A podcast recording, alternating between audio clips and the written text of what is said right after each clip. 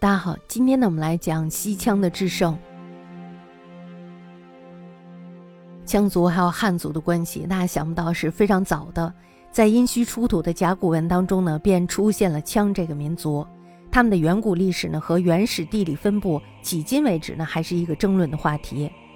但是大家知道，民族消长，西周晚期的时候呢，羌族便活跃于西部的山西、陕西、甘肃、四川、河南等地区。周氏呢，迫于他们的压力，于是呢东迁了。到了秦朝的时候，秦独霸西戎，辟地千里。这时候呢，羌就被排挤了，于是呢，他们就退到了黄河上游以及黄河以西的青藏高原地区。羌族的种类是非常繁多的，也是不统一的。那么在汉代呢，泛羌活动的天地以西海郡为中心，也就是以今天的青海为中心，南到蜀郡、广汉郡的边境。西北呢，就接到了西域的鄯善，还有车师等国。他们一共有一百五十个部落。简略的来算呢，他们一共分为三个系统。第一个系统呢是徐氏集团，南北纵列于中国领土的西部。第二个呢就是月支集团，这个集团呢东西横贯甘肃、新疆。除此之外呢，便是泛羌族的主流，即汉人观念上所谓的羌族或是西羌。这一部分呢是比较多的。西羌呢，他们主要活跃的地区是寒冷的、荒凉的、干燥的青藏高原以及凉州至并州一带。他们的生活呢是倾向胡化的，而且他们没有文字。大家知道，在那个苦寒之地，那么锻炼的民族性格必定是刚强的、勇猛的。他们除了经营畜牧业以外呢，同时呢还从事部分农耕渔猎。也就是说呢，他们有一部分过的是游牧生活，那么有一部分呢过的是定居生活。而且呢，他们具有造盐以及造车辆的技术。他们可以说是部落林立。平时的时候呢，他们是各有各的组织，而且呢是不相同属，大家谁也管不着谁。而且呢，还时常有内部仇隙，经常是相互攻杀。但是呢，遇到对外事务的时候，这时候他们就会团结统一在一起。我觉得他们比蒋介石强，是吧？蒋介石那时候还讲的是“攘外必先安内”。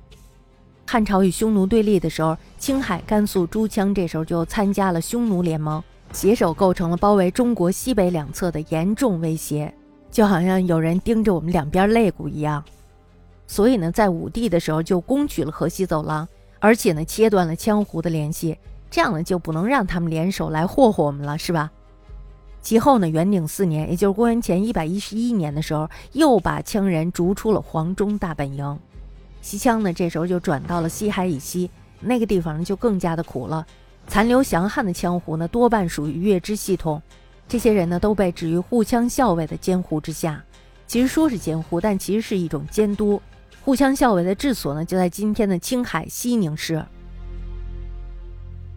昭帝的时候呢，西羌就开始屡兴骚乱，汉廷呢，于是就在陇西郡以北黄河沿岸增设了金城郡。这样是为什么呀？就是为了防堵他们的骚乱。那么到了宣帝时候呢，羌人这时候就自动迁回了黄水，北与匈奴联络，攻打河西地区。以降汉的诸羌呢，这时候也是蠢蠢欲动，伺机叛变。那么在神爵元年，也就公元前六十一年的时候，因为汉吏呢当时滥杀降羌，所以呢诸羌愤怒，群起犯之。汉呢不得已遣名将赵充国来讨伐他们。赵充国呢，这时候就采取了屯田进逼的战略，这就促使反叛的羌穷困自降。次年的羌乱全定，汉朝廷呢，这时候又允许降羌三万余人开始迁居到金城，而且呢，还新设了金城属国以监理他们。此后呢，凡是羌族被招服或者是投降的人，都被安置到西北驻边境，只要是肯接受管束，就给他们利益的保证。西汉控制西羌的政策制定以后呢，大约在百年间，汉羌之间基本上能够和平共处。在新莽败灭以后呢，羌族又回到了西汉，而且呢，在那个地方他们日益放纵，时常呢就去掠寇金城还有陇西等郡，一直闹到了光武建武十一年，也就是公元三十五年，这才由西北事务专家马援发动了大进攻，平定了诸羌。羌祸平息以后呢，汉就将这些降羌安置到了天水、陇西、扶风三郡。这里呢，本来是堂堂三府帝王之都，由于东汉当时漠视关中还有西北，于是呢，便轻易的把这个地方划分给了少数民族作为他们的居留区。自从从青海、西康移驻边郡的羌人波连不断，他们的移驻方式呢，有的是自请内属，有的是越界营生，有的呢是自请为汉守塞。到了何地的时候呢，已经遍布西北边境。至于投降者呢，多被安置在了内郡，命他们为汉朝守边塞，并且呢可以随时征调他们。东汉开放国境以后呢，深入内郡三府河东一带就有降羌。那么国境之外呢，当时又充斥着诸羌，其中呢有服从者，也有不服从者。他们在边境安宁的时候呢，则各自都安分守己。如果要是一旦遇到了纠纷的话，那么他们就极易变成汉帝国的心腹大患。安帝以后，大家知道，这时候外戚还有宦官他们的争斗是日趋激烈的，汉朝廷呢这时候也是黑暗不堪。新内属的羌人，因为他们汉化程度还很浅，所以呢就受到了地方官吏以及好友的鄙视。他们之中居于塞内的人，经常被官吏或者是好友驱使奴役。甚至呢是被掠卖为奴婢，大家看一下，把他们当做奴隶一样，是吧？于是他们这时候就急酒生怨。西北的羌人问题呢，至此阴霾密布，充满了危机。羌变或者是羌乱的导发已经是一触即发。那么在安帝永初元年，也就是公元一百零七年的时候，汉朝廷呢这时候就调发西部羌骑远征西域。羌人呢多于途中叛散，诸郡发兵邀遮，于是呢群羌惊骇，同时崩溃。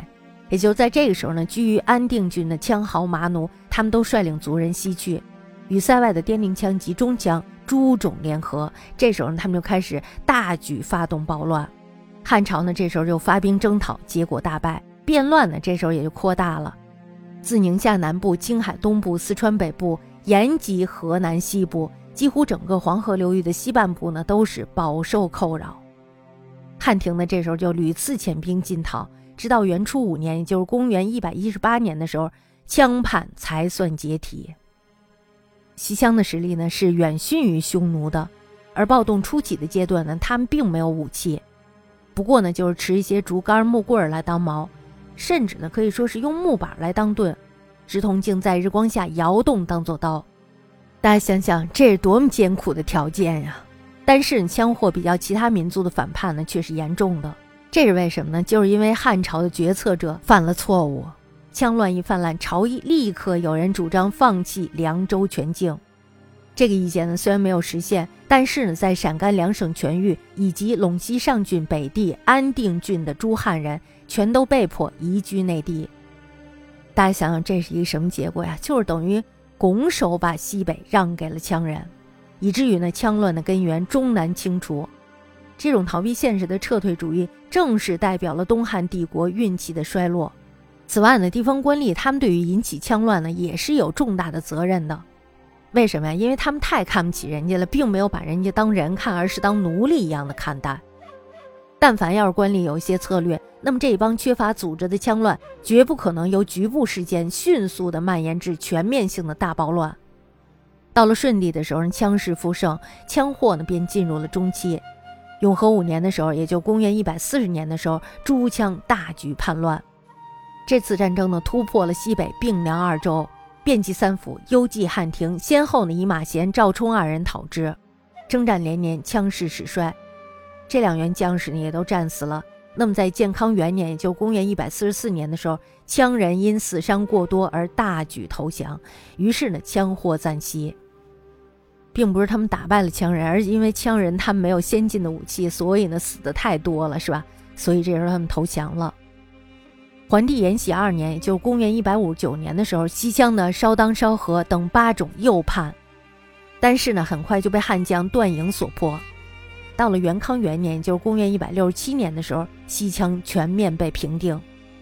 在延禧四年，入居塞内，安定北地上郡、河西诸郡的东羌呢，这时候又叛乱了。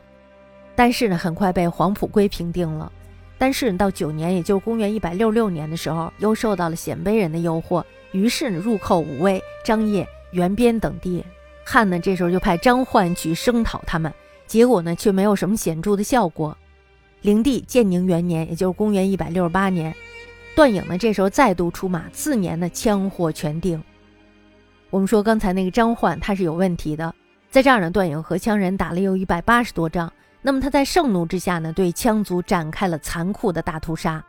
统计一下，他前后两次诛杀了十万多人。白骨相忘于野，所谓的羌祸呢，总算是在他恐怖的杀戮之下宣布结束。羌乱呢，虽然是平息了，但是呢，兵荒马乱之后，旱灾、蝗灾、饥饿，还有就是疫情接踵而至。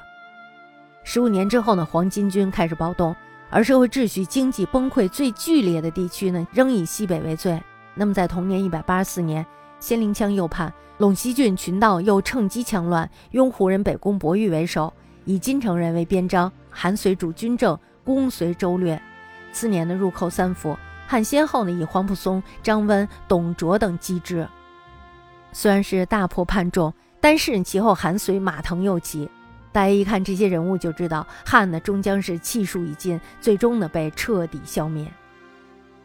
而由于西北长期用兵的结果，不但使得民穷财尽，更是把董卓培养成了一个首屈一指的大军阀。以至于呢，在不久之后，东汉政府便轻易地翻落在军阀的手中，名存实亡。